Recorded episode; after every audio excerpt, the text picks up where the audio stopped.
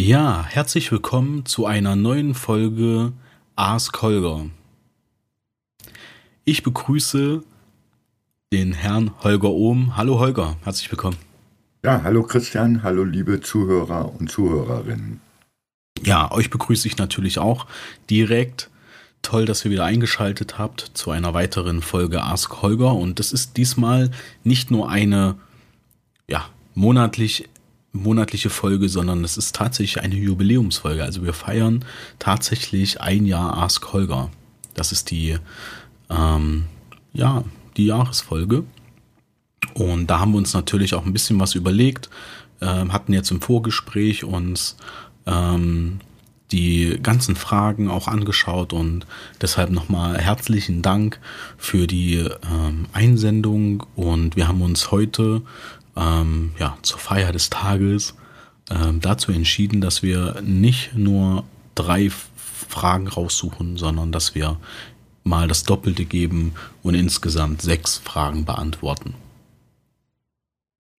Nicht nur das, sondern wir haben uns auch überlegt, mh, zur Feier des Tages machen wir ähm, noch irgendetwas. Ja? Und ähm, da haben wir ein bisschen drüber gesprochen jetzt im, im Vorfeld. Und haben einfach gesagt, okay, was, was könnte denn was Cooles, was auch zum Format passt sein? Und haben uns quasi dazu entschieden, dass wir ähm, euch die Möglichkeit geben wollen, ähm, mal individuell mit uns beiden zu sprechen.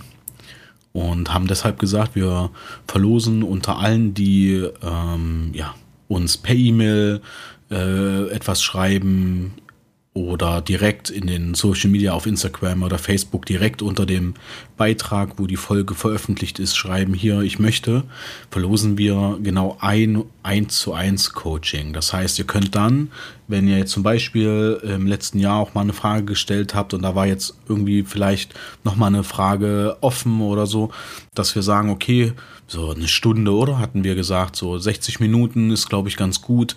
Ähm, wir haben sonst ja immer nur zehn Minuten Zeit, uns selbst irgendwie in den Rahmen gepresst, dass wir sagen, okay, wir nehmen eine Frage in zehn Minuten, ja, und ähm, das wäre dann so, dass ihr alle Fragen, alles, was euch irgendwie in dem Moment beschäftigt, innerhalb von einer Stunde mit uns beiden, wenn ihr sagt, okay, ähm, ihr wollt es mit dem Holger ähm, da alleine eine Stunde sprechen, dann ist das für mich auch völlig in Ordnung. Ähm, ja, das würden wir zur Feier des Tages einfach mit verlosen. Ähm, und dazu einfach, ich sage das auch am Ende der, der, der Folge nochmal, ähm, wo ihr uns ähm, überall ja, schreiben könnt ähm, und woran ihr dann teilnehmt. Und wir würden dann zum Ende des Monats, würden wir dann äh, den oder die Gewinnerin bekannt geben. Ja, wir wollten immer eingangs ein bisschen was ähm, ausprobieren und ein bisschen was anderes auch äh, zur Einleitung machen, um uns ein bisschen an die Fragen auch ranzutasten. Und ähm, deshalb hatten wir uns heute überlegt, wir ähm,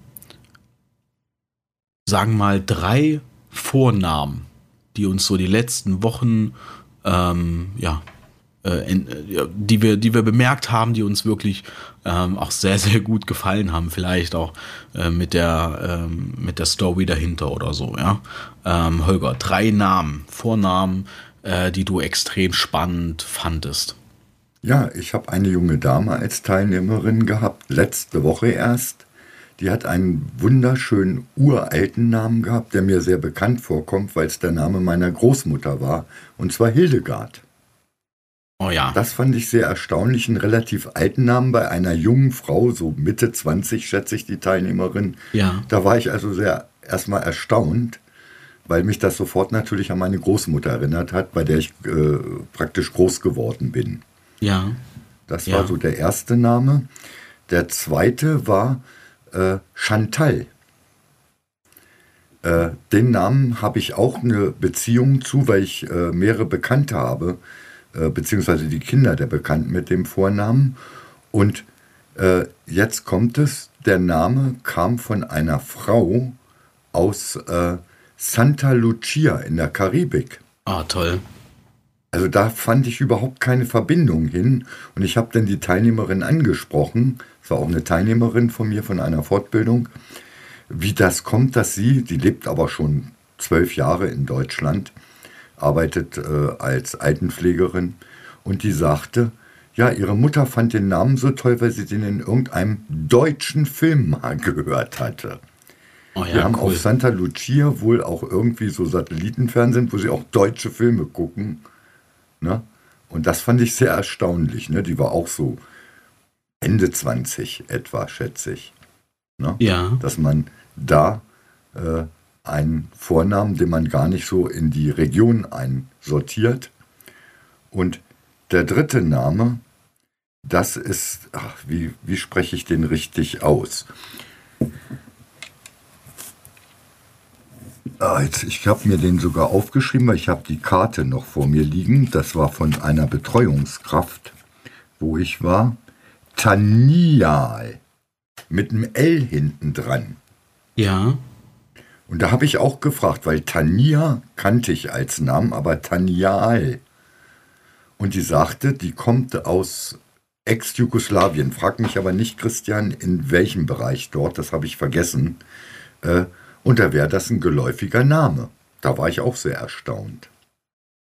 Ja, wie cool, ne? Das sind wirklich sehr, sehr tolle Namen. Und die Stories dahinter sind natürlich auch genial, ne? Ähm Also ich habe auch drei Namen, die mir so ein bisschen... Auch, äh, weil das hatte ich mir aufgeschrieben, weil ich der Teilnehmerin ja. äh, Unterlagen von der Schulung geschickt hatte, hatte ich die E-Mail-Adresse ja noch, wo das drin ist. Ey, mega, mega, oder? Absolut ja. mega. Ähm, ja, Wie war es denn bei dir, Christian, mit Namen? Ja, also ich habe ähm, tatsächlich auch ein, ein paar Namen, die mir so die letzten ähm, Monate auch, ähm, ja... begegnet sind, sage ich jetzt mal. Ne? Ähm, und da ist zum einen ähm, auch ein, ein Name, der eigentlich irgendwie, also da war es tatsächlich, wo er mir begegnet ist, irgendwie ein äh, Nachnamen, weil ich war vor ähm, einigen Wochen in Lübeck, da haben wir ja ähm, auch Mitarbeiterinnen, ne, aus unserer Bildungsabteilung, mhm. und ähm, da haben wir uns um die ähm, Rezertifizierung der staatlichen Anerkennung in Bayern gekümmert, und da habe ich ein sehr tolles Loft gehabt. Das war ein super Spanier in der Innenstadt, und die hießen Mira. Und dann habe ich auch mal nachgegoogelt, und dann ähm, habe ich bemerkt, hey, das ist auch ein Vorname. Und den finde ich so toll, weil er so auch sehr ähm, ja, mediterran, ne? Also das sind mhm. Spanier, und ähm, das Essen dort ist auch wirklich äh, super toll. Also wenn ähm, einer von euch vielleicht aus Lübeck kommt oder äh, mal in Lübeck ist, ja, eine absolute Empfehlung, wenn ihr da wirklich mal schön essen gehen wollt, dann geht gern mal in das Restaurant Mira. Wenn ihr da eine Adresse haben wollt, dann schreibt uns einfach gern per E-Mail an, dann gebe ich euch auch die Adresse raus, ja. Ähm, ein weiterer Name, der mir, und das ist jetzt quasi tatsächlich äh, zweimal ähm, von Künstlerinnen, ähm, die ich, also ich ähm, höre ja viele Podcasts, also Surprise, Surprise, ich höre selbst viele Podcasts, und da nutze ich immer Spotify, die App Spotify, und Spotify kann man ja auch so Musik, sich einfach so ein paar Playlists anzeigen lassen, und ähm, da habe ich viel Musik jetzt auch in den letzten Wochen von Elif gehört. Das ist so ein, ja, ein deutscher, ich, was, was macht die? Airbnb, ähm, ähm, Airbnb äh, beziehungsweise so äh, auch mehr Hip-Hop-Deutschen, ja, so ein bisschen. Die macht viel auch mit, mit ähm, so Hip-Hopern und so. Also äh, Elif, echt. Die war auch jetzt äh, bei der letzten Staffel von Sing My Song dabei. Na, da gibt es ja auf Vox diese, diese Serie ähm, oder diese Show, Sing My Song, wo, wo die untereinander die Titel tauschen. Ne? Mhm. Und ähm, den, den Namen fand ich genial. Und dann habe ich ähm, per, per WhatsApp von, von einer Freundin ähm, eine Künstlerin geschickt bekommen, die macht sehr viel auch in, ja, so kirchliche Musik auch, ne? Ähm, so ein bisschen christlich angehaucht. Und zwar heißt die Sephora. Das habe ich auch schon mal gehört, den Namen Sephora. Sephora Nelson, so heißt sie voll. Und ähm, auch da, ähm, sie hat Deutschtexte und ähm, wirklich, wirklich ein, also Wahnsinn. Tie- super Tiefgang, die Texte, ja. Und die ähm, Musik, ja, ähm, ist wirklich sehr berührend an der Stelle. Also auch mal zum Runterkommen, ja, wenn man einfach mal spazieren geht oder so, ja. Ähm, absolute Empfehlung. Also schaut gern mal bei YouTube oder äh, Spotify oder wahrscheinlich auch bei Apple Music. Ähm, schaut da mal rein. Sephora Nelson. Absolute Empfehlung. Das sind die drei Namen, ähm, die mich jetzt sozusagen so die letzten ähm, zwei, drei Wochen da sehr, sehr inspiriert haben auch tatsächlich. Ja, schöne Namen dabei. Gebe ich dir recht. Da wäre ich auch hellhörig geworden. Ja, also, wenn ihr Lieblingsnamen habt oder Namen habt, wo ihr sagt, Mensch, die sind mir die letzten Wochen äh, begegnet und äh, da habe ich eine coole Story dahinter, ja, dann ja, schreibt sie gerne im Instagram oder im Facebook mal unter den, unter den Beiträgen oder schickt uns da mal eine E-Mail zu an ähm, holger at hör Bindestrich akademie Punkt online. Dann können wir ja beim nächsten Mal darauf Bezug nehmen, ja, und können da mal die Stories auch mit, mit allen Hörern teilen, ja. Äh, natürlich ist immer spannender die, Musi- äh, die, die äh, Geschichte dahinter, ne? Ja. Ähm, okay, Jubiläumsfolge. Hm. Ich muss nochmal Danke sagen, weil natürlich könnten wir nicht ein Jahr dieses Format begleiten, wenn wir nicht auch immer wieder Fragen von euch bekommen würden, ja. Und ähm, ihr seid super fleißig und gebt da immer ähm, auch sehr viel ähm, ähm, ja, Mühe auch rein, mal, weil die, die Fragen sind nicht häufig so geschlossene, kurze Fragen, sondern ähm, ihr formuliert die immer so auch sehr, sehr gut aus, sodass wir auch da sehr, sehr gut Bezug nehmen können. Ja? Das ist ja auch immer noch ein Punkt, der da wichtig ist, dass wir einfach wissen, okay, was genau ist denn mit der Frage auch gemeint? Und dafür wirklich ein ganz, ganz großes Danke, dass wir durch euch dieses Format einfach jeden Monat immer weiterführen können. Mhm. Ja, vielen, vielen Dank. Ja, auch von mir an alle Zuhörer, Hörerinnen. Genau, also dann würde ich sagen, wir starten einfach mal mit der ersten Frage rein. Und ähm, ich muss gerade mal gucken, genau, hier an der Stelle hat der äh, oder die Fragestellerin oder den, der Fragesteller leider seinen Namen nicht mit dazu geschrieben. Das ist für uns völlig in Ordnung. Wir haben gesagt, okay, wir nehmen die Frage trotzdem mit rein, weil wir sie ähm, für sehr wichtig erachten. Ja? Und die Frage, ähm, ich würde sie einfach vorlesen, ja. Und ähm, wir ziehen quasi direkt eine Frage von Pascal mit ran, weil man sie im Zusammenhang sehr gut beantworten kann. Ne? Hatten wir im ja. Vorgespräch kurz drüber gesprochen und haben gesagt, okay, komm, lass uns die zusammenführen und mit einmal beantworten. Ja? Also, die äh, Frage Nummer eins lautet, sehr geehrter Herr Ohm, häufig werden Fort- und Weiterbildungen durch Arbeitgeber finanziert, denen man sich dann für einen bestimmten Zeitraum verpflichten muss oder auch privat aus eigener Tasche zahlen muss. Welche Möglichkeiten bestehen da noch, um finanzielle Unterstützung zu bekommen? Ich denke da an Aufstiegs-BAföG, Meister-BAföG et cetera. Wie und wo beantragt man diese Unterstützung und wer bekommt sie? Herzliche Grüße, das ist die erste Frage. Und dann, hallo Holger, alle Preise steigen und mein Lohn ist nicht angepasst. Ich überlege, den Job zu wechseln. Eigentlich ist alles okay und ich bin zufrieden mit der Arbeit, die ich tue. Aber das Geld stimmt nicht. Was für eine Weiterbildung empfiehlst du, damit ich aufsteigen kann? Die Frage kommt von Pascal. Vielen Dank für die Frage, Pascal. Ja, an Pascal und auch an die unbekannte Fragestellerin oder Fragesteller. Erstmal Dankeschön für die sehr interessante Frage, wie ich finde. Zum einen muss ich aber sagen, finde ich schade, weil ich weiß nicht, ob die Frage vor oder nach den neuen, äh, ja, ich sage mal, Löhnen der Pflege gestellt wurde, aus deiner Sicht, ob du schon wusstest, ob du jetzt mehr bekommst, äh, wie ja der Pflege zusteht nach diesen regionalen Tarifen. Äh, und schade finde ich es, wenn du sagst, aus dem Beruf rauszugehen. Und der Pascal, der hat ja den richtigen Weg. Er sagt, er möchte gern irgendetwas an Zusatzwissen, an Qualifikationen erwerben. Und ich finde, das kann man ja mal zusammenpacken. Das war so Christian und meine Idee. Natürlich ist eins wichtig: Wenn ich innerhalb des Gesundheitswesens bleiben möchte und will mich weiter qualifizieren, dann sollte ich meine eigenen Vorlieben, Interessen, Neigungen und Fähigkeiten damit einbringen. Das heißt, wenn ich jemand bin, der sehr strukturiert ist, sehr auf Regeln achtet und so weiter, wäre zum Beispiel eine Möglichkeit, Qualitätsmanagementbeauftragter zu machen. Wenn jemand sehr der Hygiene zugetan ist, die Pflegeeinrichtungen suchen händeringend Leute, die die Hygienefachkraft machen. Oder ich mache Palliativcare-Zusatzausbildung oder andere kleinere Weiterbildungen und Fortbildungen in dem Bereich. Das ist die eine Möglichkeit. Die, über die Finanzierung komme ich gleich noch drauf zu sprechen. Dann gibt es natürlich die Aufstiegsförderung als sogenannte direkte Vorgesetzte zur Pflegedienstleitung oder Einrichtungsleitung. Ne? So wie wir bei Höher ja, Christian, viele Kurse immer haben und Lehrgänge. Ich kann natürlich auch sagen, Mensch, ich mache ein Studium, das mache ich berufsbegleitend. Das ist möglich. Ob das Case Management ist, Pflegeforschung, Pflegepädagogik.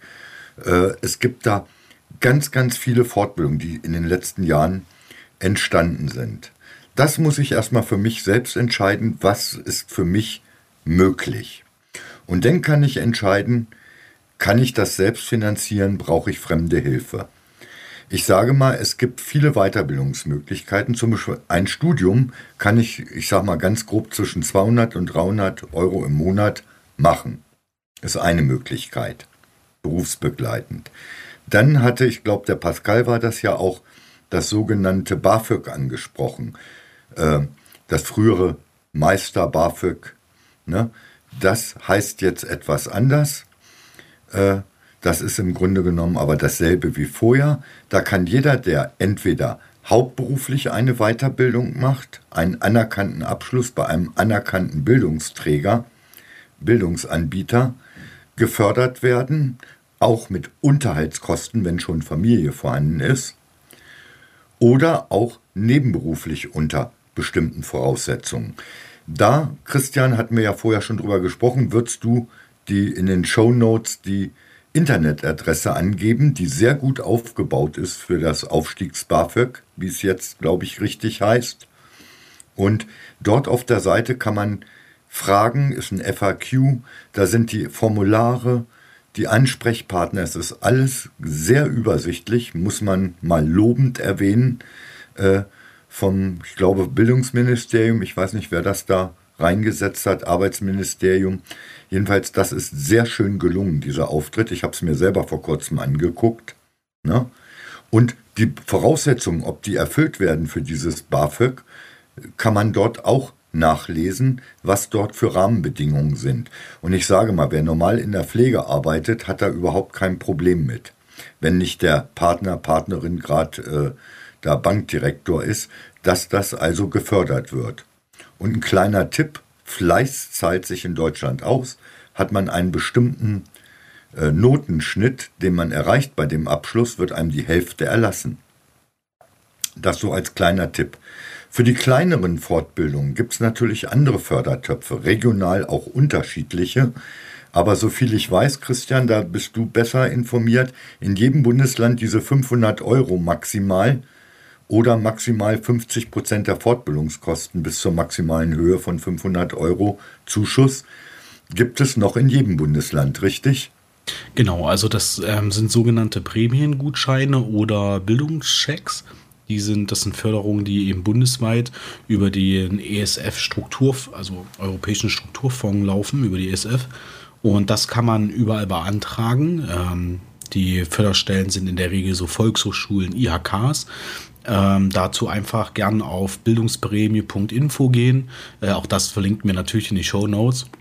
Und da findet ihr quasi die Punkte. Ansonsten ähm, haben wir auf unserer Internetseite höher Bindestrich akademie punkt de auch einen Reiter, auch das verlinkt mir natürlich in die Shownotes, einen Reiter Förderung. Und da ist auch nochmal für die Bundesländer einzeln ein Hinweisblatt hinterlegt, wo und wann man äh, das beantragen kann und muss. Ähm, Der ähm, Punkt an der Stelle ist natürlich, dass auch Prämiengutschein und Bildungscheck an das Einkommen, an das Einkommen geken- äh, gekoppelt ist. Das heißt, es hat äh, bei zum Beispiel Bildungscheck ähm, und Bildungsprämie nicht jeder Zugriff. Na, da gibt es sozusagen eine Gehaltsobergrenze, nenne ich es jetzt mal. Ja. Wenn man ähm, ein gewisses Gehalt hat, dann äh, kann es sein, dass einem das eben nicht zusteht. Aber das findet ihr alles auf der Internetseite, beziehungsweise könnt ihr das auch bei uns sehen, wo man, ähm, das haben wir alles ähm, übersichtlich auf ein D I N A vier Blatt sozusagen als P D F zum Download ähm, auf die Webseite mitgepackt. Also das könnt ihr euch ähm, gern ähm, bei uns auf der Webseite anlegen. Ich verlinke das natürlich in die Shownotes. Mhm. Genau, ansonsten gibt es in jedem Bundesland nochmal einzelne Fördertöpfe, äh, die entweder äh, als Privatförderung, also wo man als Privatperson das als Förderung äh, beantragen muss. Ähm, hier ist aber äh, ein ganz wichtiger Aspekt auch, da muss auch die Anmeldung, also der Fortbildungsvertrag mit der Bildungseinrichtung muss dann auch über privat laufen. Ja? Ähm, es gibt aber auch Fördermittel, zum Beispiel beim Bildungscheck gibt es die Möglichkeit, dass das auch der Betrieb übernimmt und der Betrieb da gefördert wird. Genau. Ja, also da ist bei Höher auch immer oder sind immer Experten, die sich da auskennen. Das ist nur mein normales Grundwissen, was ich dazu jetzt weitergegeben habe. Und es gibt auch bei den Weiterbildungen, auch bei den Kleinen, so viele andere. Und dann liegt es an jedem selber auch zu sagen, ich mache eine kleine Fortbildung, aber sage meinem Chef, pass mal auf, ich kann jetzt einen neuen Aufgabenbereich oder einen erweiterten übernehmen. Was gibt es denn dafür? Das ist so ein bisschen psychologisches Verhandlungsgeschick eurerseits. Und ich denke jetzt mal, ich habe mir in einigen Bundesländern die Tarife angeguckt, ne, die gezahlt werden müssen. Für einige macht das ein paar hundert Euro im Monat aus. Und ich denke, das ist ja schon mal nicht so schlecht. Wenn man sieht, dass andere noch bei zwölf Euro Mindestlohn sitzen und jetzt die Pflegefachkräfte in Niedersachsen, der Schnitt liegt bei um die zwanzig Euro. Ne? Also da hat sich schon einiges getan. Und ich kenne viele Einrichtungen, wo die Bewohner meckern, dass sie so viel mehr zahlen müssen. Und ich habe gesagt, die halten doch zu euch Pflegekräften, dann erklärt doch den Bewohnern, dass das unter anderem damit zu tun hat, nicht weil sich der Träger die Tasche voll machen will, sondern weil er höhere Kosten hat, weil ihr jetzt mehr Gehalt bekommt. Und ich denke, dafür haben die alten Menschen eher Verständnis dafür oder auch die Angehörigen, wenn es teurer wird, wenn das euch zugutekommt. Das ist ja nicht so, dass die erhöhten Einnahmen der Altenheimbetreiber jetzt in die Tasche der Betreiber gehen. Nein, das sind allein ja auch schon die notwendigen Mehrkosten. Wenn ich hundert Mitarbeiter habe, denen ich, was weiß ich, vierhundert Euro im Monat mehr zahlen muss im Schnitt, dann muss ich das ja irgendwo herhaben. Und deshalb also auch diese äh, Entgelterhöhung bei den Bewohnern. Und das haben viele Einrichtungen versäumt, mitzuteilen, warum sie das machen müssen, begründen. Ja. Ne, und das ist doch auch für ja. euch ein Argument. Ja. Ähm, eine Förderung will ich noch kurz mit reinnehmen, äh, weil sie häufig quasi ähm, nicht komplett auf, äh, im Fokus ist. Und zwar ähm, kann man auch als Beschäftigter ähm, von der Agentur für Arbeit gefördert werden. Es gibt so einen sogenannten... Ähm, So ein sogenanntes Projekt, das nennt sich Wegebau. Da müsst ihr ähm, euer Arbeitgeber äh, mit dem ähm, Arbeitgeberservice bei der Agentur für Arbeit ins Gespräch gehen. Und dann können Bildungsangebote, die nach A Z A V zertifiziert sind, wir zum Beispiel sind das, können über dieses Programm nicht nur die Fortbildungskosten fast, also da gibt es unterschiedliche ähm, auch Bedingungen, die daran geknüpft sind, klar. Na, das heißt, ähm, ein Betrieb jetzt, der sehr groß ist, äh, der ähm, fällt da nicht runter, aber äh, ambulante Dienste zum Beispiel ähm, fallen da sehr, sehr häufig ähm, darunter. Und dann sind Fortbildungsübernahmenkosten von hundert Prozent, fünfundsiebzig Prozent, fünfzig Prozent ähm, nicht selten. Ja, also das ist möglich. Plus natürlich aber auch Fahrtkosten, Kinderbetreuungskosten et cetera. Also äh, Verdienstausfälle werden, werden, dann, werden dann mit, ähm, mit, mit übernommen. Also das ist äh, da auf jeden Fall nochmal ein Hinweis an der Stelle, ähm, da vielleicht auch mal äh, mit dem Arbeitgeberservice in Kontakt zu treten. Genau, Wegebau gibt es ja auch schon sehr, sehr lange und hat schon sehr, sehr viel gefördert. Wir hatten ja schon oft, Christian, in unseren Kursen Teilnehmer. Ja, absolut. absolut. Ja, sehr, sehr häufig habe ich das bisher ja. gehabt. Ja. Genau. Ja, also ich denke, ihr müsst einfach wissen, wo liegen eure Stärken, eure Interessen, Neigungen, und ihr könnt euch auch gern informieren bei der Höher-Akademie, was äh, wäre für euch vielleicht geeignet, im Telefonat dort mit den zuständigen Mitarbeiterinnen und Mitarbeitern, die euch da gerne äh, kostenfrei beraten. Genau, absolut. Ähm, genau, ich hätte, ich hätte noch ein paar ähm, Ideen, ja, ein paar Impulse ähm, erstmal an dich, Pascal. Ähm, vielleicht ist es ein guter, ein guter Punkt, dass, ähm, also ich hoffe tatsächlich sehr, dass ihr jährliche Mitarbeitergespräche führt in eurem Betrieb. Ja? Wenn das noch nicht so sein sollte, dann wäre hier die Empfehlung, das vielleicht auch mal anzuregen, dass man einfach auch mal ein Feedback bekommt, wie, wie zufrieden ist denn der Arbeitgeber, ja? äh, mein Chef mit meiner Arbeit, also ich glaube, dass das ähm, sehr wichtig ist, ne? Dass man auch ein, eine Rückmeldung bekommt. Und dann kannst du ja zum Teil des Gespräches machen, ja, ähm, dass du gern fortbildungswillig bist sozusagen. Ja? Du würdest dich gern weiterentwickeln, wenn natürlich sich das auf lange Sicht für dich natürlich auch lohnt, ja? Die Zeit und die Mühe äh, zu investieren. Und du könntest ja einfach fragen, an welchen Stellen gibt es denn noch Bedarf? Ja? Ich denke da vielleicht daran, ob es vielleicht auch einen Datenschutzbeauftragten fürs Unternehmen braucht. Ja? Das ist eine sehr, sehr, ähm, sehr, sehr wichtige Position, die ja. immer meiner Meinung nach sehr häufig underrated ist, ja? Weil sie nicht so gern sozusagen gesehen ist, ne? Weil das ist immer erstmal auch in der Ausbildung ähm, sehr viel Recht. Ne, logisch, Datenschutzrecht, ne? Aber es ist halt ein wichtiger Bereich und es ist sehr verantwortungsvoll. Ja? Und da könnte man ja äh, fragen, okay, wenn ich jetzt das mache, ja, wäre da was drin sozusagen, dass sich was am Gehalt verändert. Ja? Und da würde man eben die Datenschutzbeauftragten, ja, äh, sind quasi auch als Stabsstellen zu sehen, sie sind halt be- be- beratend der Geschäftsführung der P D L. Ja?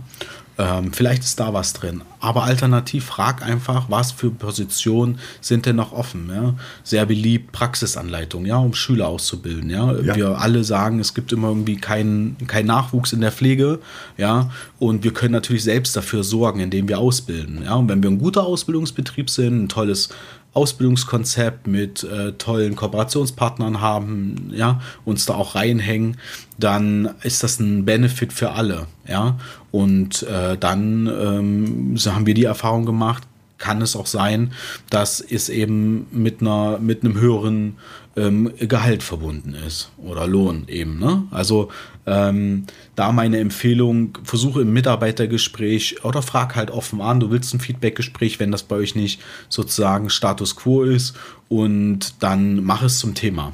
Sprich es aktiv an, sag, hey, ich finde das sehr fair und transparent zu sagen, hey, ähm, ich spiele eben wirklich mit dem Gedanken, aus dem Unternehmen äh, oder sogar aus der gesamten Branche auszusteigen, einfach nur aus dem Grund, dass ähm, ja, äh, das Finanzielle derzeitig nicht passt. Ähm, ich will aber gern bleiben, weil mir die Arbeit hier im Unternehmen und so weiter Spaß macht. Äh, was kann ich denn tun, um auch mittel- oder kurzfristig auch mehr Geld hier im Unternehmen zu verdienen? Ich bin bereit, auch die ein oder andere Fortbildung zu besuchen, ja? äh, Wund, äh, äh, Wundtherapeut, Wundexperte et cetera. Na, da gibt es ja einige genau. Sachen, die man einfach machen kann. Ja? Guck einfach mal bei uns auf der Seite, da haben wir einen Fortbildungsfinder, ja, einen Kursfinder entwickelt. Ja, schau da einfach mal rein, ähm, und dann kriegst du eine Liste an Fort- und Weiterbildung, die für dich sozusagen aufgrund deiner, äh, deines Vorberufs einfach in Frage kommen, ja? Und geh mit der Liste und sag, hey, das sind die Sachen, die gehen. Ähm, was, was brauchen wir denn hier im Unternehmen? Wo kann ich denn auch mitgestalten? Denn nicht nur Ar- Arbeitsentgelt sind natürlich wichtig, sondern auch Mitgestaltung, Arbeitsbedingungen zu verbessern et cetera. Ähm, alles das kann natürlich auch nochmal zusätzlich zu einem Benefit fürs Unternehmen führen. Ja? Ähm, Pascal, das wäre jetzt meine Empfehlung, da vielleicht proaktiv mit umzugehen und es äh, aktiv auch dem Chef oder der Chefin ähm, zu sagen. Vollkommen richtig, Christian. Dafür sind ja auch die Mitarbeitergespräche, die jährlichen, gedacht, ne, für die Weiterentwicklung der Mitarbeiter zu sorgen, weil ein Mitarbeiter, der sich wohlfühlt, der ein Potenzial sieht in dem Betrieb, wo er ist, der bleibt natürlich auch. Ja, absolut, absolut, ja. Und ähm, zu der ersten Frage habe ich noch eine Anmerkung hinsichtlich der äh, Fortbildungsvereinbarung äh, und Rückzahlungsverpflichtung. Ja? Ähm, hier können natürlich jede, äh, von euch Zuhörern, wenn ihr sozusagen im, äh, in leitender Position seid, ne? Ähm, es gibt viele ähm, ja, Kunden von uns, die das überhaupt noch nicht auf dem Schirm haben.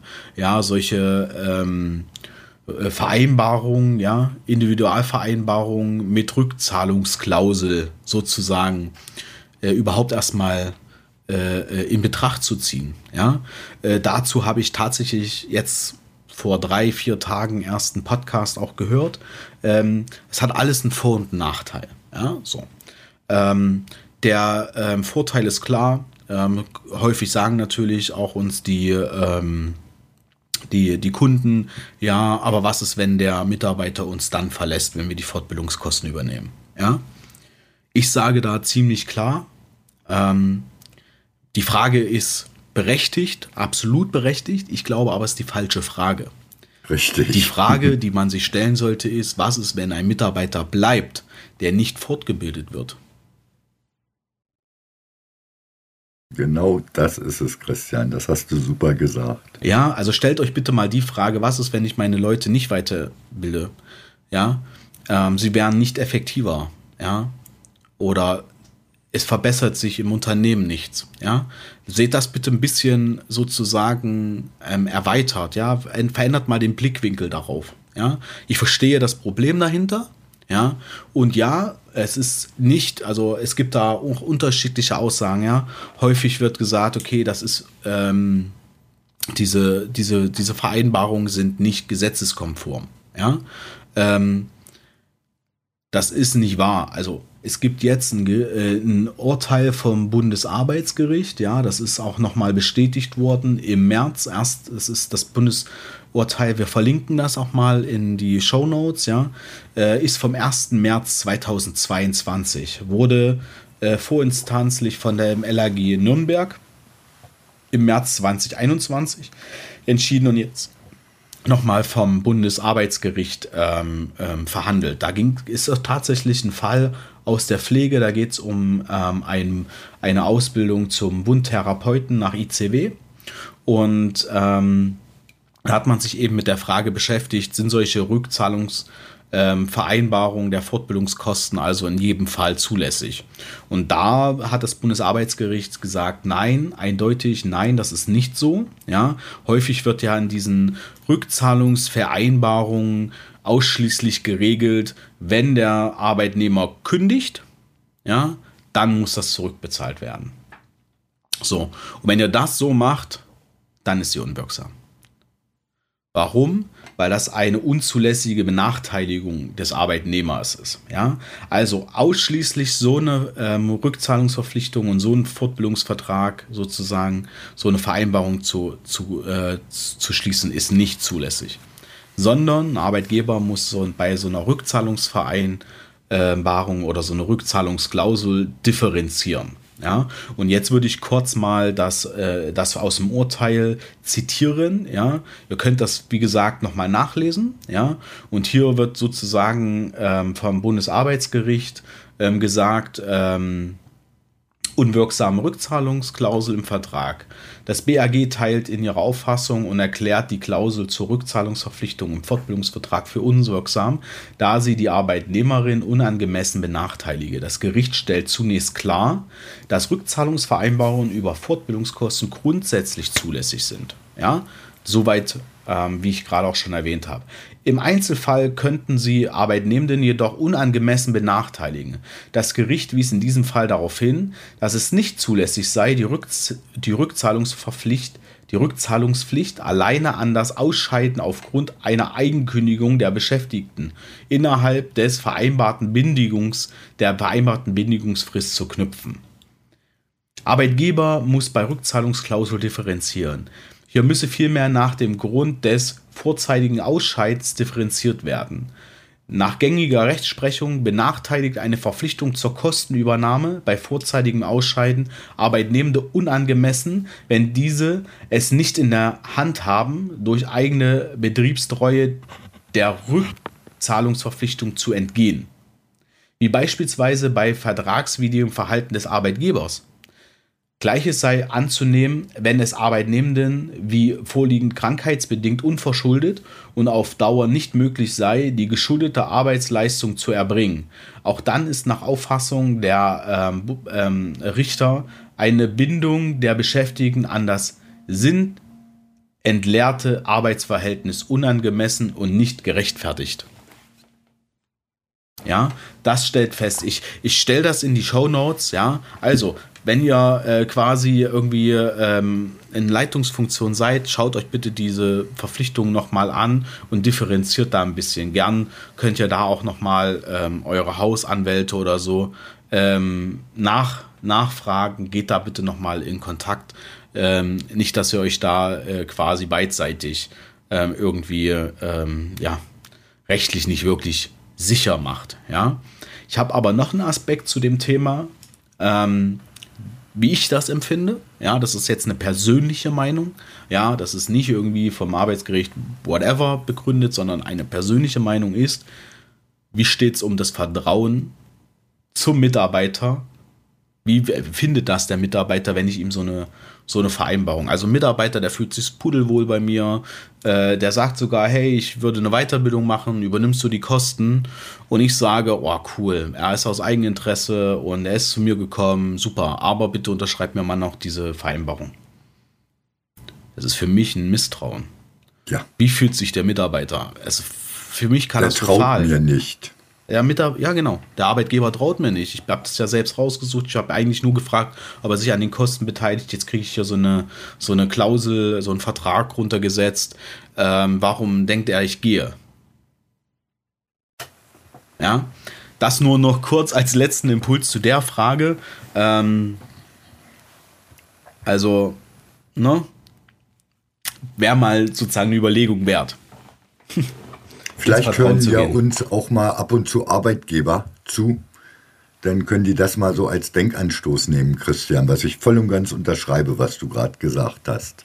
Na, also ähm, das ist ja okay, wenn man sagt, okay, ich bleibe sonst auf den Kosten sitzen, da weise ich nochmal auf meine, auf, mein, auf meine erste Idee, äh, zu sagen, okay, stellt euch die Frage mal anders, ja, ähm, und was ist denn, wenn ich dem Mitarbeiter da wirklich einen Benefit gebe, ja, so. Und wenn ich dann noch vielleicht über die äh, betrie- betriebliche Förderung gehen kann, na, dass ich zum Beispiel Wegebau et cetera pp. Mache, ja, äh, dann, dann habe ich quasi auch ja eine Refinanzierung irgendwo. Ansonsten ist es vielleicht auch ganz gut, wenn ich dem Mitarbeiter das so signalisiere, dass ich sage, pass auf, vielleicht kennst du das von den Vorarbeitgebern oder wie auch immer, ja, ich gebe dir hier keine Vereinbarung, weil ich dir vollends vertraue, dass du die Weiterbildung gut machst, dass du danach einfach glücklich bei uns weiterarbeitest und hier mit uns gemeinsam irgendwas veränderst, ja.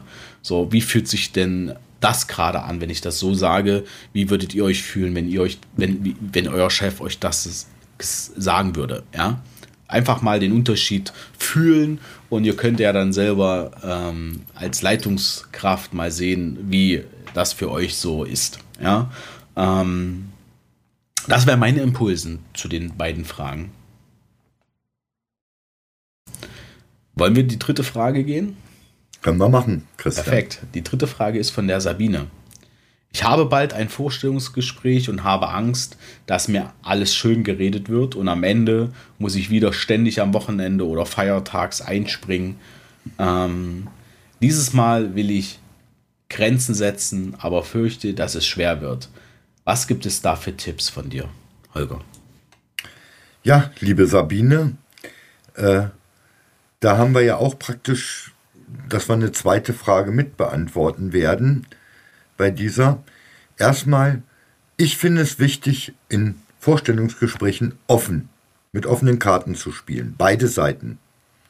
Die Einrichtungsleitung oder der Gesprächspartner der Einrichtung, der Verantwortliche und derjenige, der ein Vorstellungsgespräch hat. Du kannst doch, liebe Sabine, sagen, dass für dich, Sabine, bisher bei deinem bisherigen Arbeitgeber deine persönliche Belastungsgrenze erreicht ist und dass du Angst hast, dass wenn du deine eigenen Grenzen nicht einhältst, die Gefahr besteht, dass du dich verlierst, obwohl du das gar nicht willst, dass du in ein Burnout oder ähnliches reinrutscht. Das würde ich nicht als Burnout formulieren, sondern einfach, dass deine persönliche Belastungsgrenze dann überschritten wird und das möchtest du nicht. Du möchtest, aber im Gegenteil, kannst du sagen im Vorstellungsgespräch, keinesfalls dauerndes Einspringen akzeptieren, aber du ge- garantierst einen vollen Einsatz für deine regulären Dienste. Und ich versetze mich jetzt mal in die Lage einer Einrichtung. Jetzt habe ich jemanden, ich weiß, es müssen dauernd die Leute einspringen. Jetzt suche ich einen Mitarbeiter, Mitarbeiterin und du sitzt vor mir und sagst, lieber Holger, zu meinen normalen, regulären Diensten kriegst du hundert, hundertzwanzig Prozent. Aber ich bin nicht bereit einzuspringen, weil das habe ich lange Zeit mitgemacht und habe dadurch meine persönliche Belastungsgrenze oft überschritten. Und das möchte ich nicht mehr, weil ich für die regulären Dienste hundert, hundertzwanzig Prozent geben will. Dann habe ich mich überlegt, wie würde ich mich da fühlen? Und da würde ich sagen, Mensch, das ist toll. Nägel mit Köpfen, da ist jemand offen und ehrlich. Das ist doch schon mal was Tolles, dass ich das Gefühl habe, dass jemand offen und ehrlich. Und wenn du mir jetzt signalisierst, dass du volle Pulle äh, während der regulären Dienste arbeitest, solche Leute brauche ich. Weil die anderen Mitarbeiter, die diese Grenze überschritten haben, bewusst oder unbewusst, die können während der regulären Dienste aufgrund der Überlastung das ja nicht mehr, ihre hundert Prozent. Und jetzt ist die Frage, was ist den Menschen wichtiger? Jemand, der regulär arbeitet, aber dafür volle Pulle, hundert Prozent mindestens. Oder ich habe Leute, die arbeiten hundertzwanzig Prozent, aber in jedem Bereich können sie nur achtzig Prozent der Arbeit schaffen. Und die Belastung, der Korb, die Steine, die da drinnen liegen auf dem Rücken, werden immer mehr und irgendwann fallen mir die aus. Also ich persönlich, Sabine, hätte damit kein Problem, wenn du diese Frage mir stellen würdest oder diese Aussage machst. Da würde ich meinen Hut vorziehen, würde sagen, wir probieren es miteinander. Und zur ganz großen Not, wenn du da absolut Angst hast oder jemand auf diese Offenheit mit Ablehnung reagiert. Es gibt doch auch für Pflegekräfte ganz viele andere Einsatzbereiche. Ich sage nur mal, Arztpraxen stellen immer mehr Krankenschwestern, Altenpflegerinnen und so weiter ein. Hospize, Tagespflegeeinrichtungen, Behinderteneinrichtungen. Vielleicht ist das eine Alternative, falls kein Arbeitgeber bereit ist, das zu akzeptieren, dass du nur reguläre Dienste machst. Eine Arztpraxis kennt keine Überstunden. Im Hospiz gibt es das schon, aber die haben eine andere Menschenführung in den Hospizen. Tagespflege ist auch eben Montag bis Freitag in der Regel acht bis sechzehn Uhr offen, dann hast du sozusagen Bürozeiten. Das wäre auch noch eine Möglichkeit oder eben in Behinderteneinrichtungen. Das sind so Tipps. Wichtig ist, bleib offen und ehrlich. Und wenn dann jemand sagt, ja, ich glaube, dann passt das auch. Und wenn jemand nicht bereit ist, ja zu sagen und dich einzustellen unter deinen Vorgaben, dann weiß ich auch nicht, ob das der richtige Betrieb für dich gewesen wäre. Ja, vielen Dank. Ich hätte ein paar Gedanken dazu. Ja, ähm, bitte, Christian. Wir machen das, heißt zwar Ask Holger, aber wir könnten das ja auch Ask Holger und Christian ergänzen. Ja, das wäre dann zu lang. Und wir hätten keine Jubiläumsfolge. Genau. ähm, ja, jetzt bei der Beantwortung kamen mir noch so drei, vier Gedanken, die man vielleicht äh, ja, machen können, die man, also Impulse, mir kamen Gedanken, Impulse, die ich noch mit reingeben wollte. Ähm, Sabine, wenn du dich sozusagen, ähm, wenn du fürchtest, dass du die Frage dann nicht stellst, ja, wie das ist, dann ähm, könnte ich mir vorstellen, dass es ganz gut funktioniert, indem du einfach sagst, okay, du notierst dir die Frage vorher sehr gut formuliert aus und schreibst die auf den Zettel. Du machst so eine Art Checkliste, ja, mit Punkten, die du auf jeden Fall erfragen willst. Ne? Zum Beispiel quasi äh, Gehalt, Urlaubstage et cetera pp. Und ähm, hakst die auch im Vorstellungsgespräch aktiv ab. Ja, zack, zack, zack, zack.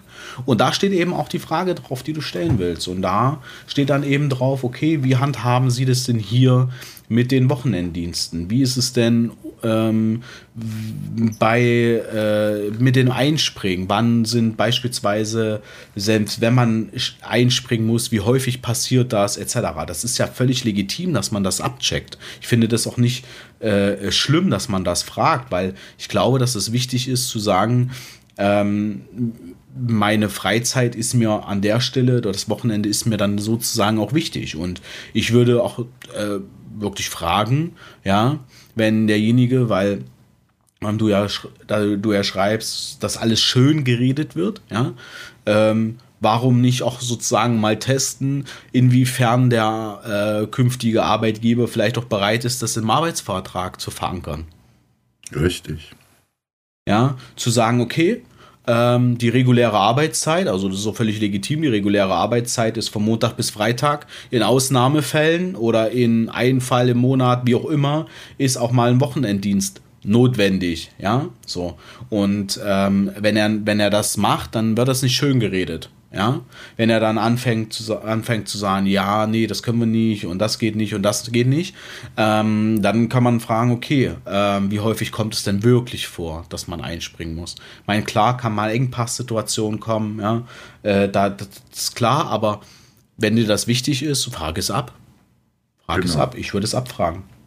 Genau an dem Punkt genauso. Ja. Würde mir das Sehr als Checkliste Tipps. Aufschreiben, fertig. Genau. Ich habe aber auch noch ein paar Tipps, die standen auf der zweiten Seite. Äh, für dich persönlich. Äh, da muss ich jetzt Schleichwerbung für Frau Ruchnewitz machen, Christian. Da, äh, Frau Ruchnewitz, darfst du, da, da, darfst, da darfst du immer Schleichwerbung für, Li- für Lisa machen. Sie ist ja unser Haupthost des Podcastes. Also, genau, und darauf wollte ich eingehen. Sie ja. hat ganz tolle Folgen gemacht von dem äh, Podcast Pflege spricht, Pflege hört zur Resilienzförderung, auch dir per- persönliche Tipps dazu zu geben.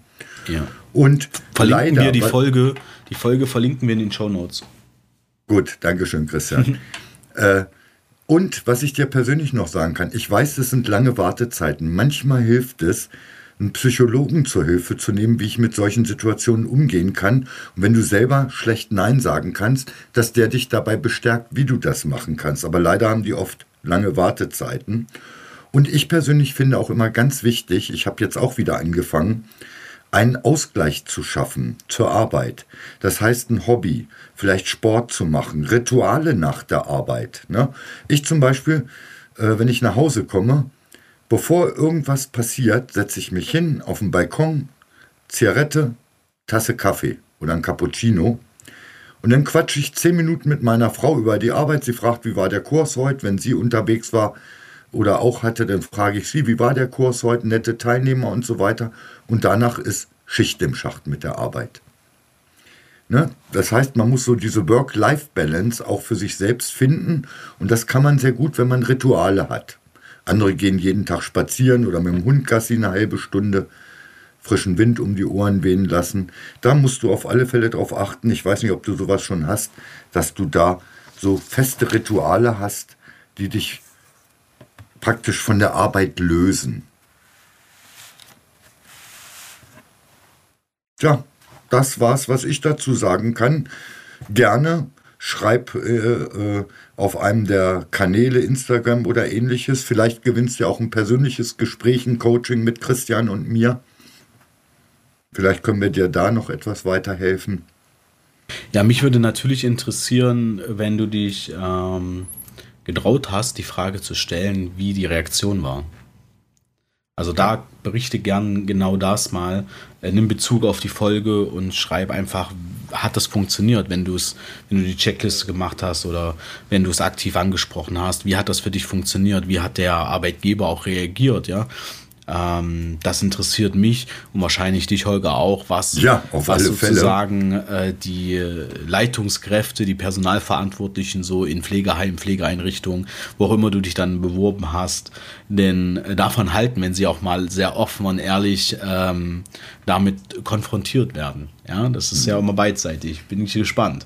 Ja, äh, alle hin, jetzt nehmen wir nochmal die Leitungskräfte, die gerade zuhören, mit dazu. Ja, ähm, nehmt ihr doch mal Bezug auf diese Frage und schreibt uns doch mal, wie würdet ihr reagieren, wenn ihr im Vorstellungsgespräch damit konfrontiert werdet? Würdet ihr sowas in die Arbeitsverträge mit aufnehmen? Habt ihr sowas vielleicht sogar in den Arbeitsverträgen verankert? Ähm, gebt uns doch da mal ein Feedback, dann äh, können wir das vielleicht beim nächsten Mal, ja, einfach mit in die Folge, in die nächste Ask Holger Folge mit aufnehmen und können berichten. Ähm, Ja, vielleicht kommt ihr auch aus der Nähe von Sabine und ihr sagt, na, bei uns springt keiner ein. Ja, und wir können quasi äh, Sabine einfach eure Einrichtung empfehlen, weil ihr sagt, bei uns ist das sozusagen gang und gäbe, dass nicht spontan eingesprungen werden muss und vor allem nicht am Wochenende und Feiertag. Ja, also nehmt Bezug drauf, schreibt uns entweder per E-Mail oder ähm, auf den sozialen Kanälen super gern an. Ja. Dazu nochmal äh, äh, ein Erlebnis. Ich habe mal im Internet rum recherchiert nach irgendwas und bin auf eine Pflegeeinrichtung mit mehreren Häusern in Berlin gestoßen. Die haben äh, Mitarbeiter gesucht mit dem garantierten Versprechen, nicht einspringen zu müssen. Das war kurz vor Corona, Christian. Ah, cool, cool. Also, das war eine ja. Stiftung, glaube ich, mit fünf Häusern oder sechs im Berliner cool. Raum, ich weiß nicht mehr, wie sie hießen, die haben das im Internet in Anzeigen beworben. Super klasse. Also, wenn jemand von euch bei dieser Einrichtung, bei diesen, einer dieser Einrichtungen arbeitet, ja, dann ähm, ja, kommentiert gern unter dem Beitrag. Äh, bei uns ist das so. Ja, dann, ähm, Sabine, schaust du einfach mal auf dem entsprechenden Beitrag. Ähm, dann kannst du gucken und dich da vielleicht bewerben. Ja? Ähm, ich hoffe, dass wir da jetzt nochmal so eine Brücke bauen konnten. Ähm, also alle Arbeitgeber, die nicht, äh, die ihre Mitarbeiter nicht äh, äh, ständig einspringen lassen, ja, postet gern eure äh, Stellen unter dem Beitrag. Kommen wir zur nächsten Frage. Und ähm, das ist eine Frage, äh, die auch, wo der äh, Fragesteller oder Stellerin anonym bleiben will. Ähm, hallo, hallo, liebes Hörteam. Ich hoffe, dass diese Nachricht anonym bleibt. Also die Nachricht bleibt nicht anonym. Also wir wollen sie beantworten, nur der Fragesteller, die Fragestellerin bleibt anonym. ähm, komme direkt zur Sache. Fällt schwer, darüber zu sprechen, aber ich sehe keinen Ausweg. Ich werde in unseren Einrichtungen gemobbt und es fällt mir extrem schwer, zur Arbeit zu kommen. Jeder Tag ist eine Qual und die Leitung weiß es, kümmert sich nicht darum.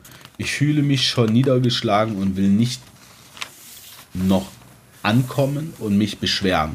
Es weiß doch eigentlich jeder Bescheid. Warum unterstützt mich da keiner und was kann ich Diskretes tun? Also, die Frage hat mich etwas schockiert, Christian, muss ich ganz ehrlich sagen. Ich, ich weiß, auch. dass es in vielen Einrichtungen nicht zum Besten ist mit Betriebsklima und Ähnlichem. Aber das äh, hat mir gezeigt, dass jemand absolute Probleme hat mit dem, was zurzeit bei sich auf der Arbeit passiert. Die Ursachen kann ich nicht beurteilen, da ich da nichts Näheres drüber weiß. Ich kann nur eins anbieten. Da müsste meiner Meinung nach ein persönliches Gespräch erfolgen, weil da reichen die Informationen so, um das umfassend zu beantworten, ja gar nicht aus. Dass du an meine E-Mail-Adresse schreibst mit einem Kontaktnummer und ich würde mich abends am besten, wenn kannst du mir schreiben, wann es dir passen würde, mal mit dir telefonisch in Verbindung setzen. Ganz allgemein, wenn ein Mitarbeiter mir sowas sagen würde, wäre ich entsetzt als Vorgesetzter. Weil das kann es nicht sein, dass das übersehen wird in der Einrichtung von Führungskräften, so wie du dich fühlst in deiner derzeitigen Situation. Und da kann ich nur eins bitten, kümmere dich ganz schnell darum, professionelle Hilfe zu bekommen. Man kann natürlich kündigen und sagen, ich gehe woanders hin, jeder andere nimmt mich. Die Frage ist nur, ist es da besser? Es ist anders wahrscheinlich auf alle Fälle, aber ob es besser ist. Vielleicht kann man ganz anders dort vorgehen, aber dazu müsste ich äh, einfach mehr Informationen haben. Es hat mich nur sehr erschüttert, ne, und ich hoffe, äh, dass du das Hilfeangebot annimmst. Ne, du kannst anonym bleiben, kannst mir eine Handynummer geben oder äh, sagst, äh, fragst nach meiner Nummer, die darf dir weitergegeben werden, Christian, ne? Ja.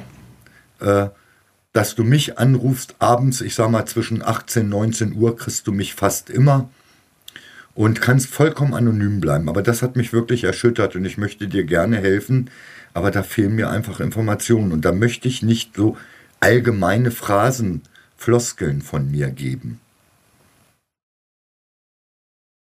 Also ich war wirklich erschüttert, Christian. Ja, ähm, hier, also ich auch. Ja, ähm, ich kann dazu zwei Sachen sagen. Die erste Sache ist, dazu haben wir eine Podcast-Folge gemacht. Relativ weit am Anfang unserer Podcasts. Ähm, wir verlinken die in den Shownotes. Da ging es auch wirklich um, um das Thema Mobbing ähm, und wie man damit umgeht als Betroffener. Ähm,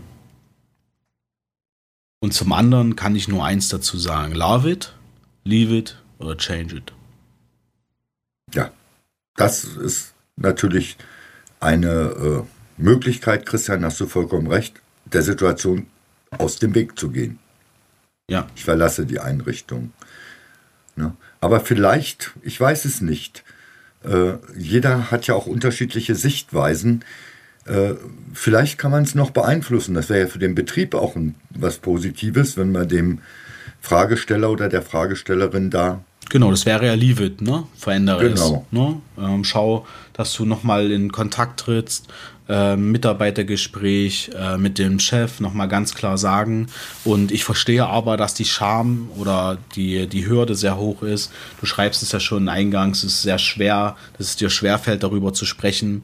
Ich weiß nicht, ob es in eurem Unternehmen so eine Art Whistleblower, also es gibt, das weiß ich, zum Beispiel weiß ich es bei den Johannitern, gibt es eine Gibt es so eine Art Whistleblowing? Ähm, äh, äh, äh, A S B hat es auch. Na, so eine Art Whistleblowing-System. Ich weiß nicht, ob es sowas in der Art bei euch im, im, in der Einrichtung auch gibt. Ja?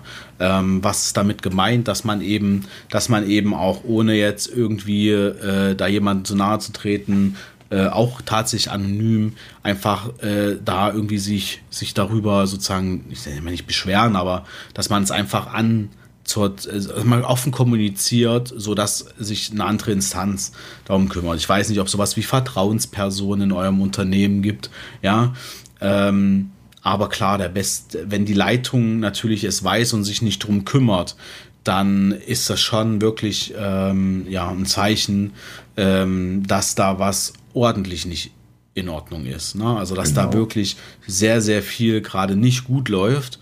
Und ähm, von daher muss man da was verändern, ja. Wenn du nochmal aktiv auf die Leitungskraft zugehst, es ansprichst und es wird wieder nicht gehört oder es wird sich nicht darum gekümmert, ja, dann was brauchst du noch? Ja, was brauchst du noch? Also ich finde, Mobbing ist eine ganz, ganz schlimme Sache. Ganz, ganz schlimm. Richtig. Ja, es ist auch eine sehr starke Gewalt, eine psychische Gewalt. Das ist nicht in Ordnung. Wie gesagt, wenn du dich traust, schick mir deine Telefonnummer oder frag nach meiner, achtzehn bis neunzehn Uhr, außer Mai mittwochs und die andere Woche donnerstags bin ich da nicht erreichbar, kannst du gerne versuchen, mich abends zu erreichen, dann bleibst du anonym, brauchst also keine Bange haben. Super, perfekt. Ähm, nächste Frage. Hey Holger, was sind Tipps und Tricks für den Umgang mit schwierigen Azubis? Wie kann ich mich am besten positionieren und sie nicht verschrecken? Danke, Michaela, für diese Frage. Ja, liebe Michaela, das ist eine Frage, die ich in ähnlicher Form relativ häufig höre, gerade von den Praxisanleitern, vor allen Dingen, wenn sie vielleicht noch nicht so die Erfahrung haben, die Ausbildung relativ frisch ist. Natürlich gibt es immer wieder schwierige Azubis, in Anführungsstrichen das Wort schwierig. Ich sage, das ist doch für jeden Praxisanleiter erstmal eine Herausforderung. Wenn der Mensch nicht so ist, wie ich ihn erwarte. Vielleicht ist aber auch meine eigene Erwartungshaltung falsch. Das ist manchmal ein Generationskonflikt.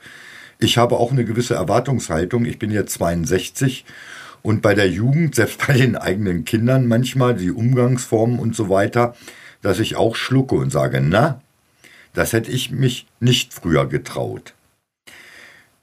Ich kann natürlich anfangen, ich kann eine Ursachenforschung beim Pflegeschüler machen. Woran liegt das? Was heißt überhaupt schwierig, muss ich definieren? Versteht er meine Anleitung nicht, meine Erklärung? Oder ist er menschlich sehr schwierig, weil er nicht den Charakter zeigt, den ich erwarte? Ne? Das heißt, ich muss erstmal bei mir selbst auch schauen. Habe ich vielleicht eine falsche Einschätzung? Äh, eine falsche Erwartungshaltung? Wenn nicht, warum hat der Schüler eine andere Erwartungs... Also hat meine Erwartungshaltung nicht erfüllt? Ist vielleicht die Motivation äh, anders, wie ich sie erwarte? Habe ich vielleicht die falschen Methoden gewählt? Habe ich ihn als Lerntyp falsch eingeschätzt? Das sind Sachen, die ich mich auch fragen muss.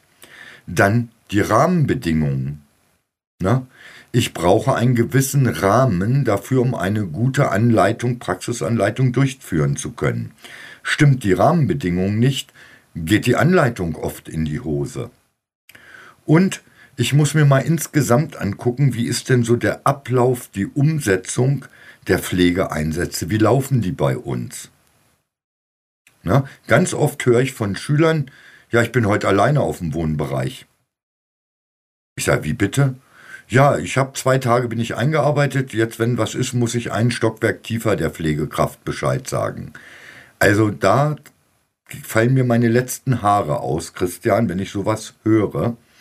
Das heißt, ich muss wirklich mir alles angucken, bevor ich sage, der Schüler ist schwierig. Vielleicht ist er unterfordert, vielleicht ist er überfordert, aber das liegt doch dann oft gar nicht am Schüler, sondern an mir selbst. Oder die Motivation des Schülers.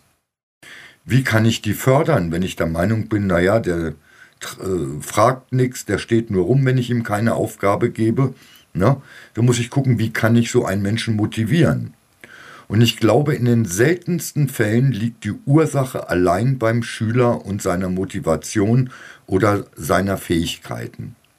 Sondern das ist ein Zusammenspielen aus mehreren ja, Versäumnissen, Mängeln, wenn ein Schüler als schwierig bezeichnet wird. Ja, äh, dazu haben wir aber auch, wenn ich das richtig im Kopf habe, Christian Podcast, ne? Ja. Ja. Von der Frau Ruchnewitz, das ja. kann, kannst du vielleicht auch verlinken, wenn das nicht zu viel wird.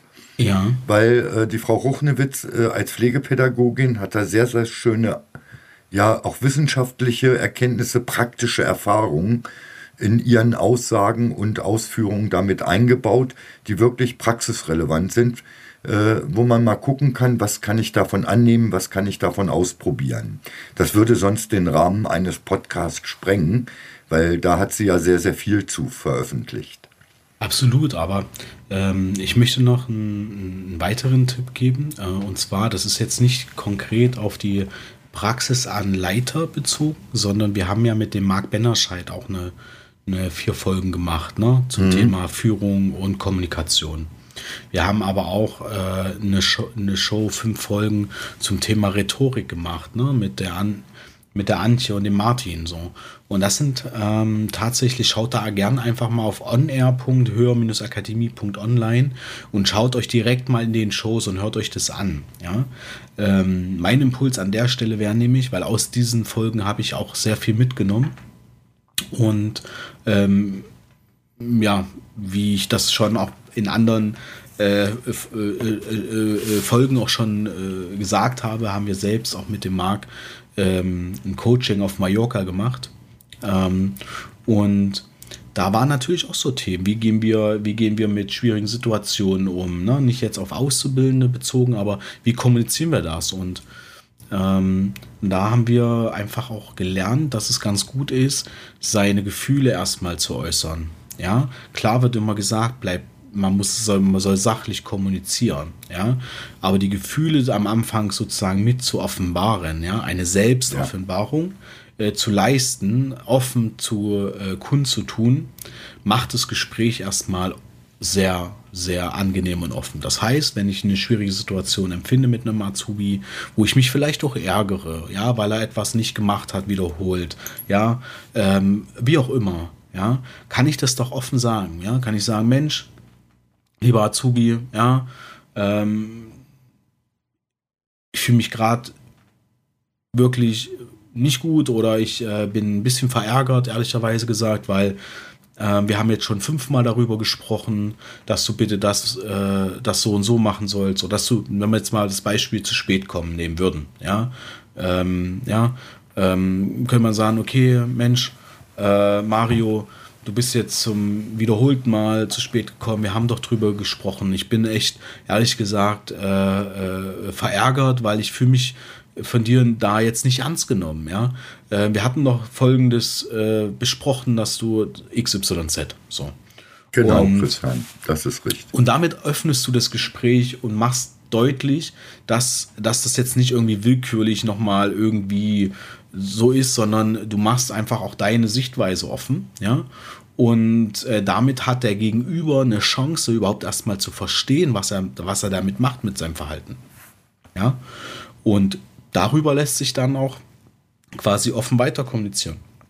Kann man nachfragen, okay, ähm, Was, warum kommst du, also nicht warum ist immer eine, eine schwierige Frage, weil sie immer so konfrontativ ist, ja, aber man könnte eben wirklich fragen, okay, was ist denn, ähm, gibt es denn irgendwas, was sich verändert hat, ähm, was es jetzt nochmal schwieriger macht, pünktlich zu sein, ja, ähm, wir hatten zum Beispiel ähm, einen Auszubildenden ähm, in einem Praktikum von einem anderen Ausbildungsbetrieb.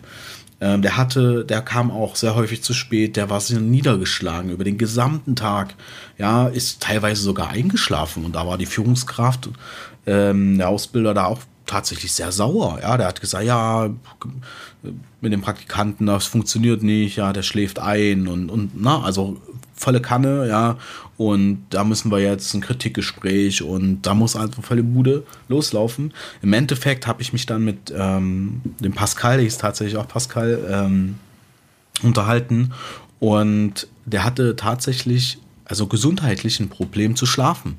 Der war da auch schon in ärztlicher Behandlung, hat es aber aus Scham nicht erzählt.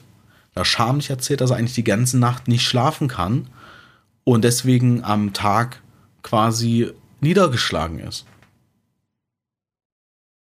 Und nur dann, dadurch, dass wir es sozusagen offen auch angesprochen haben, konnten wir dann ähm, schauen, wie gehen wir damit um. Konnten sagen, okay, ey, wenn ich das weiß, können wir natürlich Lösungen finden. Ne? Und dann ist das auch eine andere Geschichte. Dann fühle ich das auch nicht mehr als Angriff gegen meine Person, ja, weil wir haben das ja besprochen und das wird sich nicht dran gehalten, sondern es ist quasi äh, klar, woran liegt es.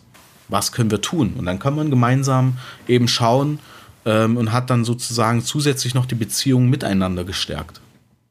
Ja, das ist richtig. Offenheit und Betroffenheit demjenigen signalisieren, was das mit mir macht. Das ist ganz, ganz wichtig. Ne? Ähm, ja, das wären meine Impulse, Michaela. Vielleicht probier, willst du es mal ausprobieren, vielleicht machst du es aber auch schon.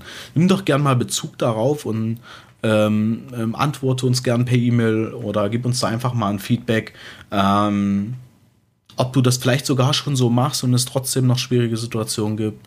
Ja, ähm, ja, nimm mal Bezug darauf. Hm, Holger, die letzte Frage, die wir noch haben, ist eine sehr lange ja. Frage. Ähm, und dann sind wir für in der Jubiläumsshow äh, schon auch am Ende. Ja. Letzte Frage kommt von der Wiebke. Wiebke ist übrigens eine sehr treue äh, Fragende. Vielen Dank, Wiebke, dass du erneut nochmal eine Frage reingibst. Ähm, es macht immer auch sehr viel Spaß, ähm, da in Kommunikation zu sein. Ja? Ähm, Hallo, Herr Ohm. Ja? Wiebke, ich würde dich auch gern dazu einladen, weil wir sind ja hier per Du in dem ähm, Podcast, dass du gern ab sofort auch Hallo, Holger schreiben darfst. Genau. Mache ich mit meinen Schülern ja auch, mit meinen Teilnehmern. Ja, Wiebke, also vielen Dank für die Beantwortung meiner Frage zur A I P, Angleichung an den tariflich, Tarif, Tarifdienst, äh, nee, äh, wie war das, ähm, T V Ö D. Genau. Ähm, ich gehe mit Ihnen absolut konform, dass die Weiterbildung A I P mit, ähm, mit der Fachweiterbildung Intensiv- und Anästhesie nicht vergleichbar ist. Ich habe bereits in beiden Bereichen viele Jahre Berufserfahrung und bin zurzeit als stellvertretende P D L in einem ambulanten Intensivpflegedienst eingesetzt. Ich arbeite daran, alle Mitarbeiter in der A I P weiterbilden zu lassen, da das Fachwissen medizinische, medizinische Grundlagen doch noch teilweise gro- große Lücken bei den Mitarbeitern aufweist. Aber das kann man ja ändern. Zu meiner Frage. Bei meinem Pflegedienst wird die Angleichung an den T V Ö D bereits ab September umgesetzt. Bei anderen Pflegediensten in der Region, mit denen ich in Kontakt stehe, ist noch keine Information an die Mitarbeiter rausgegangen. Ich hoffe, dass sich dann viele Menschen für einen Job in der A I P begeistern lassen, ähm, weil es viele Menschen da draußen gibt, die unsere Unterstützung dringend benötigen. Mal schauen, ob es die A I P nach Umsetzung des I P R E G dann noch geben wird in dieser Form. Das wird die nächste spannende Hürde, die wir nehmen müssen. Sonnige Grüße aus dem Ulmer Umland, Wiebke. Ja, liebe Wiebke, ich freue mich immer, auch von dir die Fragen zu lesen, weil die sind sehr gründlich gestellt, dass ich da auch was mit anfangen kann. Zu deiner eigentlichen Fragestellung.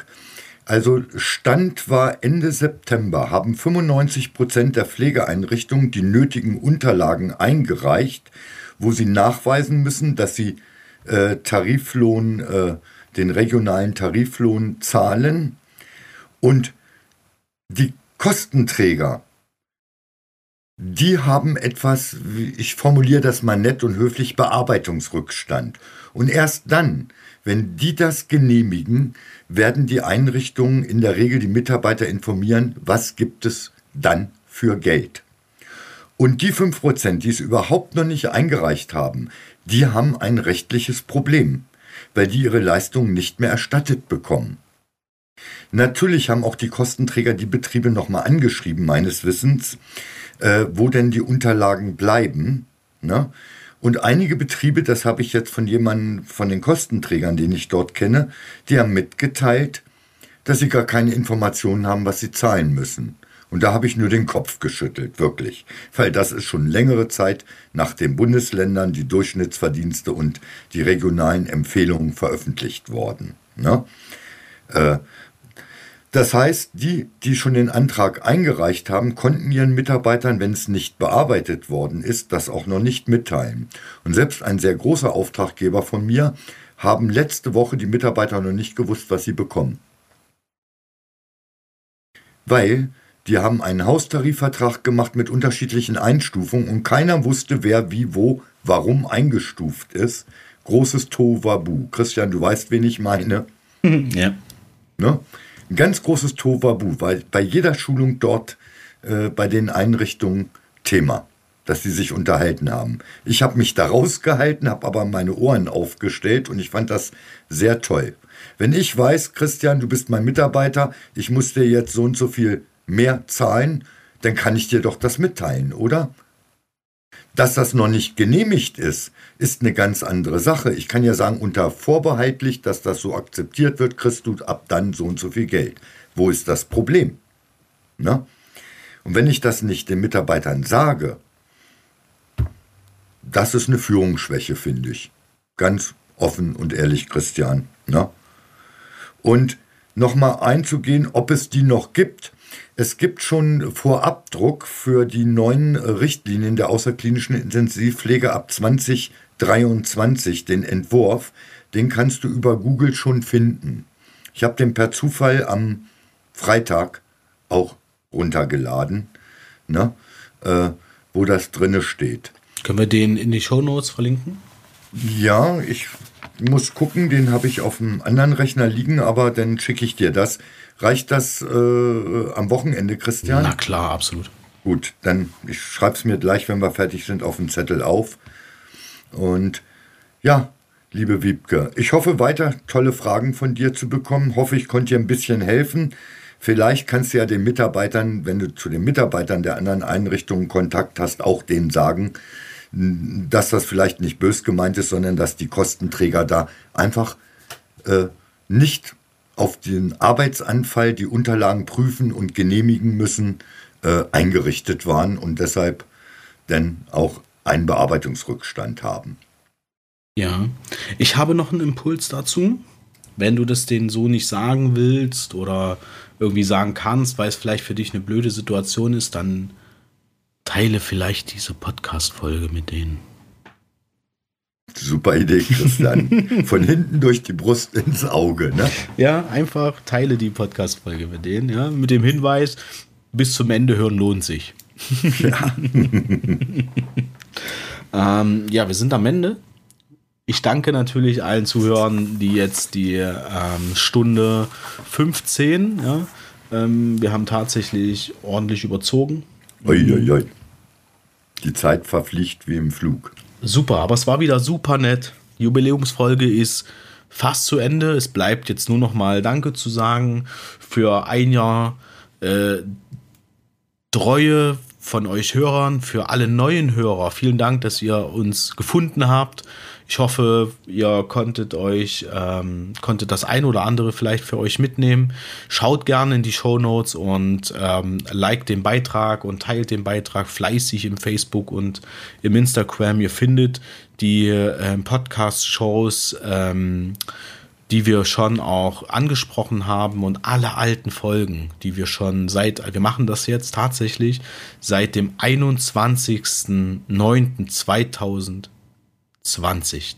Über zwei Jahre sind wir jetzt schon dabei, und ähm, guckt da einfach mal durch. Es wird definitiv der ein oder andere Impuls noch zusätzlich dabei sein. Ja, ähm, wir sehen uns, äh, äh, nee, sehen nicht, wir hören uns ähm, im nächsten Monat wieder und sehen uns vielleicht doch, wenn ihr unter den ähm, Beiträgen oder an die E-Mail schreibt, wir wollen das Coaching gewinnen oder bitte, bitte Coaching. Bitte Coaching, bitte Coaching. Dann können wir uns auch vielleicht demnächst sehen. Weil wir werden das dann sicherlich im Zoom machen. Ja? Das denke ich auch. Sowas ist schöner, wenn man zumindest Gestik, Mimik, Körperhaltung, sowas erkennen kann. Super, super, super. Holger, vielen Dank für deine Zeit. Danke für die sehr, sehr wertvollen Impulse. Ja, danke schön, Christian, auch, dass du mich immer so toll aufgrund deiner Erfahrung auch ergänzen kannst. Ich denke, da sind wir ein ganz gutes Team geworden. Absolut, absolut, das teile ich. Das teile ich genauso. Allen Hörern und Hörerinnen wünsche ich Gesundheit, viel Freude und auf ein Wiederhören bei der nächsten Podcast-Folge.